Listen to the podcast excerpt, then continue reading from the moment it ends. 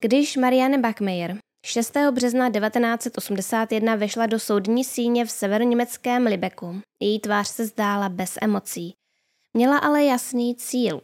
Před bezpečnostní kontrolou se jí podařilo ukryt pistoli Beretta modelu 70, z níž v příhodnou chvíli osmkrát vystřelila.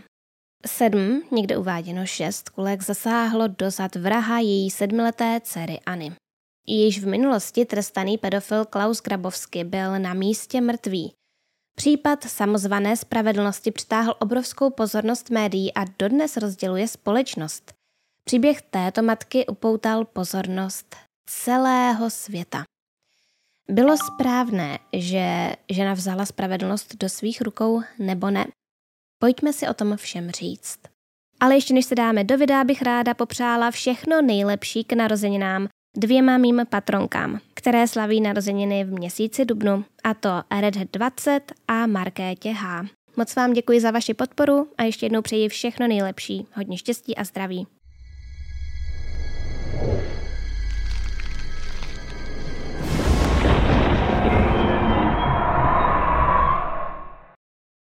Marianne Bachmeier neměla šťastné dětství. Její otec byl autoritativní alkoholik, který si sebou jako škraloup nesl působení v SS. Naděje Marian svitla, když se s ním její matka rozhodla rozvést. Ale záhy se provdala za dalšího násilníka a psychické problémy si vylévala na dceři, takže vztahy v rodině zůstaly pošramocené a matka s dcerou se nestýkaly. Marian poprvé otěhotněla už v 16 letech a miminko se rozhodla dát k adopci, protože neměla prostředky, jak by se o něj sama postarala. O dva roky později, znovu těhotná, zažila znásilnění a po této otřesné zkušenosti se krátce po porodu zdala i druhého dítěte. Po dvacítce žila s mužem jménem Christian Berthold. E, ten pracoval jako provozní baru. Když Marian zjistila, že s ním čeká dítě, Berthold ze vztahu vycouval a nechal ji na holičkách. Ve 23 letech se jí narodila dcera Anna a tentokrát byla Marian odhodlaná se o holčičku starat a zajistit jí stabilní domov, což se jí dařilo. Po Anině narození se Marian nechala sterilizovat. Sny o šťastném životě se rozplynuly, když matka s dcerou jednoho dne zaspali. Sedmiletá Anna se s maminkou pohádala a usmyslela si, že půjde za školu. Původně chtěla navštívit kamarádku. Ke své smůle ale narazila na 35-letého Klause Grabovského. Grabovsky si s holčičkou povídal o své kočce a nabídl jí, zda by si s ní nechtěla chvíli hrát. Když dívku pod touto záminkou vlákal k sobě do bytu, pohlavně ji zneužil a po několika hodinách nakonec uškrtil punčochami své snoubenky. Té se Grabovsky k vraždě přiznal a zděšená žena ji druhého dne přišla ohlásit na policii. Grabovského snoubenka vypověděla, že malou Anu znala, protože si s jejich kočkou chodila hrát pravidelně. Marianne dceřino zmizení ohlásila i hned, co Anna nedorazila domů ze školy a ani u kamarádky po ní nebylo stopy. Grabovsky byl zatčen v baru, kde popíjel a pasivně očekával příchod policie. Anino tělo bylo nalezeno svázané v krabici na břehu kanálu řeky Labe. Krabovsky se živil jako řezník a v minulosti zneužil již několik nezletělých dívek. Byl usvědčen a musel se podrobit psychiatrické léčbě i kontroverzní proceduře známé jako chemická kastrace. Je ovšem nutno zmínit, že ji podstoupil dobrovolně. Tento postup mu totiž umožňoval vyhnout se pobytu ve vězení, jehož se Grabovsky podle vlastních slov velmi bál. Po relativně krátké době byl z ústavní léčby propuštěn a o dva roky později podstoupil hormonální terapii, která měla utlumující účinek postupu zvrátit, aby mohl začít žít normální život se svou snoubenkou. Třeba, že původní psychiatrické posudky zdůrazňovaly, že své deviantní impulzy špatně zvládá, žádné další sexuologické vyšetření u Grabovského nebylo indikováno – údajně kvůli nízké pravděpodobnosti, že by v trestné činnosti pokračoval. U soudu Grabovsky tvrdil, že malou Anu nechtěl zabít, ale dívka se ho snažila svést. Vymýšlela si, že ji osahával a vydírala ho o pět marek, že bude žalovat matce. Takže dostal strach a ve vypjaté situaci ji usmrtil. Že k pohlavnímu zneužití skutečně došlo, přitom odmítal. Grabovského obhajoba zdůrazňovala nelehké začátky poškozené rodiny a snažila se Marian Bechmeier vykreslit jako nezodpovědnou matku, která dceru nechávala bez dozoru a stresovala ji neustálým stěhováním. Kromě toho poukazovala na možný vliv hormonálních výkyvů, které Grabovsky zažíval v důsledku nedokonalé sexuologické léčby. Nebyla to touha po pomstě v pravém smyslu, co Marian Bachmeier vedlo k rozhodnutí vzít spravedlnost do svých rukou. V rozhovoru po spáchaném činu uvedla, že chtěla chránit další děti, které Grabovskému mohly padnout za oběť, protože její dceru zákon před smrtí rukou násilníka neuchránil. A roli hrála také frustrace z řady lží, které si v soudní síni musela vyslechnout z úst Grabovského a jeho obhájců, a které de facto svalovali vinu na její sedmiletou dceru a predátora Grabovského paradoxně líčili jako oběť systému, potažmo vlastních pudů. Obvinování oběti či její očerňování, tedy victim blaming, které bylo pro Marian Bechmeier dle jejich vlastních slov hlavním spouštěčem k vraždě Grabovského, se bohužel vyskytuje dodnes a dopouštějí se ho nezřídka právě i členové bezpečnostních složek. Bachmeier se na čin připravovala. Podle přítelkyně trénovala střelbu ve sklepě restaurace, kterou v té době měla pronajatou, aby sousedě nic neslyšeli. A času na to měla dost, protože od Aniny vraždy do začátku soudu s Grabovským uplynul téměř celý jeden rok. Sama Bachmeier zároveň vypovídala, že si dovedla představit, že by k činu nakonec nemusela přistoupit. Možná bych nebyla vystřelila, kdyby se na mě ten člověk otočil a řekl, že mě prosí o odpuštění, vysvětlovala. Marian se k vraždě odhodlala třetí den soudu s Grabovským. Malou pistoli italské výroby ráže 22 se jí podařilo propašovat v kabátě. Řekla, že při představě, že bude opět veřejně očerňovat její dítě, Grabovského měla chuť střelit do obličeje, ale nakonec ho střelila do zad. Doufám, že je mrtvý, dodala. Chvíli, kdy zmáčkla spoušť a vrah její dcery se na lavici obžalovaných skácel k zemi, prý prožívala jako ve snu. A nebyla jediná. Novinářka Barbara Kotem, která byla zabití Grabovského přítomná, líčila poplach, který po střelbě v soudní síni nastal. I to, jak před budovou soudu čekal Marianin tehdejší přítel a nadšeně volal Udělala to, udělala to. Bachmeier se počinu bez odporu vzdala justiční stráži. Lékař, který ji následně vyšetřoval, ji požádal o vzorek rukopisu. Na zapůjčený papír napsala Udělala jsem to pro tebe a nakreslila tam sedm srdcí. Ta měla podle všeho symbolizovat sedm let, které s Anou mohla prožít. A někde se udává, že i sedm střelných ran, které Grabovskému zasadila. Ale jak již bylo řečeno, v různých zdrojích se píše o různém počtu těch střelných ran.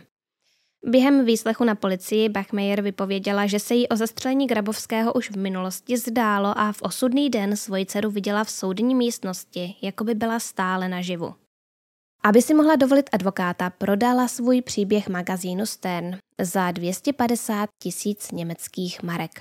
Případ se i hned stal jedním z nejsledovanějších v Německu a novináři z celého světa přijížděli do Spolkové republiky, aby o kauze informovali. Mnozí spoluobčané její jednání považovali za správné a zorganizovali založení fondu na její podporu, kde se brzy vybralo asi 100 tisíc marek. Ve vazbě dostala Bechmeier kytici od muže, který byl dědičkem dívky stejně staré jako Anna a na přiloženém lístku psal, že by se zachoval úplně stejně. Proces s Marian Bachmeier začal v listopadu 1982. Obžaloba stejně jako část veřejnosti kladla důraz na fakt, že žena nejednala v afektu, ale naopak zločin pečlivě plánovala. Důsledky pro ně samotnou byly devastující. Ve vazbě se několikrát pokusila o sebevraždu a mluvila o strašné hanbě, která ji neustále trýzní. Obžaloba požadovala 8 let odnětí svobody, ale Marian byla nakonec odsouzena k 6 letům vězení za zabití a nepovolené držení střelné zbraně a po třech letech byla propuštěna na kauci. Podle ankety provedené Institutem pro průzkum veřejného mínění v Allensbachu 28% Němců považovalo Marianin šestiletý trest za adekvátní. 27% ho vnímalo dokonce jako příliš přísný, ale 25% jako příliš mírný. Někteří odborníci míní, že v 80. letech západoněmecká justice stále nesla pozůstatky právního systému Třetí říše a proces její rehabilitace trvá dodnes. Laxnost justiční stráže při Marianině osobní prohlídce, která umožnila zastřelení Grabovského přímo v soudní síni, vedla k odpovídajícímu zpřísnění pravidel pro vstup k soudu. V době, kdy kauza kulminovala, se noviny předháněly, kdo přijde s bombastičtějším titulkem. Marianne se přezdívalo Matka mstitelka, The Revenge Mother. Stern její životní příběh vydával jako seriál na pokračování a Welt am Sonntag psal o ženě, která viděla rudě a konstatoval, že i v západním světě je podle některých smrt jediným správným trestem za zločin na dítěti. Před přístupem oko za oko naopak varoval publicista Gerhard Maus z magazínu Spiegel. Grabovského i Marianne Bechmeier označil za outsidery společnosti, kteří se zabili navzájem. Etické otázky případu budí vážně dodnes s tím spíše, že Bachmeier ve vězení strávila pouhé tři roky. Mnoho lidí Marianin čin přinejmenším na osobní rovině chápe. Znamená to tedy, že demokratickou justici a bezpečnostní složky považují za bezzubé a v případě jejich selhání schvalují přímé vyřizování účtů? O případu se po více než 40 letech stále diskutuje, mimo jiné i na sociálních sítích. Podstatná část komentátorů vyjadřuje názor, že Marianne jednala správně, případně vůbec neměla být trestána, protože pro společnost na rozdíl od Grabovského nepředstavovala žádné nebezpečí. Nabízí se také srovnání s novějšími případy samozvané spravedlnosti za zločiny na dětech. Ve Spojených státech amerických si velkou pozornost vyžádali kauzy Garyho Ploše a Jasona Vikoviče. Um, Ploč zastřelil pedofila, který několik let zneužíval a nakonec unesl jeho syna. Vukovič byl v dětství sám zneužíván a jako dospělý aktivně vyhledával predátory, aby je posléze napadl a okradl. K uvedeným zločinům se část veřejnosti i dnes staví podobně jako k zabití Klause Grabovského v 80. letech. Pokud se vrátíme k případu Bachmeier, za pozornost stojí také přístup bulvárních médií, která z atraktivity příběhu o mladé a krásné, ale životem těžce zkoušené matky neváhala vytěžit maximum. Jediným nespochybnitelným faktem případu zůstávají zmařené životy jeho protagonistů. V předčasném propuštění Bachmeier z vězení hrály roli i její přetrvávající psychické problémy a obava, že by si mohla sáhnout na život. Na svobodě se brzy vdala za učitele, s nímž nějakou dobu žila v Nigérii. Po nějaké době se s ním rozvedla a přesídlila na Sicílii. Nestabilní vztahy s muži, přinejmenším částečně odrážející špatné vztahy v její rodině, Marian trápili celý život. Když byla diagnostikovaná rakovina slinivky, vrátila se do rodného Německa, kde na zákeřnou nemoc v pouhých 46 letech zemřela. Je pochována vedle svojí dcery Anny. Restaurace Typása ve starém městě v Libeku, kterou um, Marianne nějakou dobu provozovala a zřejmě se zde i cvičila ve střelbě, je v provozu dodnes. Příběh jenž vydá na několik debat o ideji spravedlnosti, její skutečné podobě a našemu právu na ní dramaticky zpracovávají některé filmy, třeba Není čas na slzy a ani na matka. Také o tom pojednává divadelní hra skupiny feministických autorek uh, This is for you, Anna, um, jakož i několik dokumentárních snímků a nespočet knih. Takže pokud vás tento případ zajímá víc, můžete na něco z toho mrknout. Dejte mi vidět váš názor na věc. Dejte mi vidět, jestli schvalujete její chování nebo ne. Já musím říct, že většinou mm, tyhle odplaty jakoby úplně neuznávám, ale v tomto případě to bylo podle mě naprosto v pořádku. Mám pocit, že se systém o Anu nedokázal postarat. Um, kdo ví, co by ten člověk dostal za trest a um, určitě by se tady po 20 letech dostal zpátky na svobodu a udělal by to zase. Takže tak. Ode mě je to pro dnešek všechno. Pokud se vám video líbilo, tak mu prosím dejte like a nejhodnější budete, pokud budete odebírat můj kanál, který mi příběhy. Sledovat mě můžete i na mém Instagramu nebo na TikToku. Všechny potřebné odkazy najdete v popisku videa. Úplně pod videem vlastně, tam to rozkliknete a vyjede vám to. A bude tam pochopitelně i odkaz na můj Patreon, kam přidávám bonusový obsah k příběhům, které tam zveřejňují dřív než na YouTube a jsou tam bez reklam.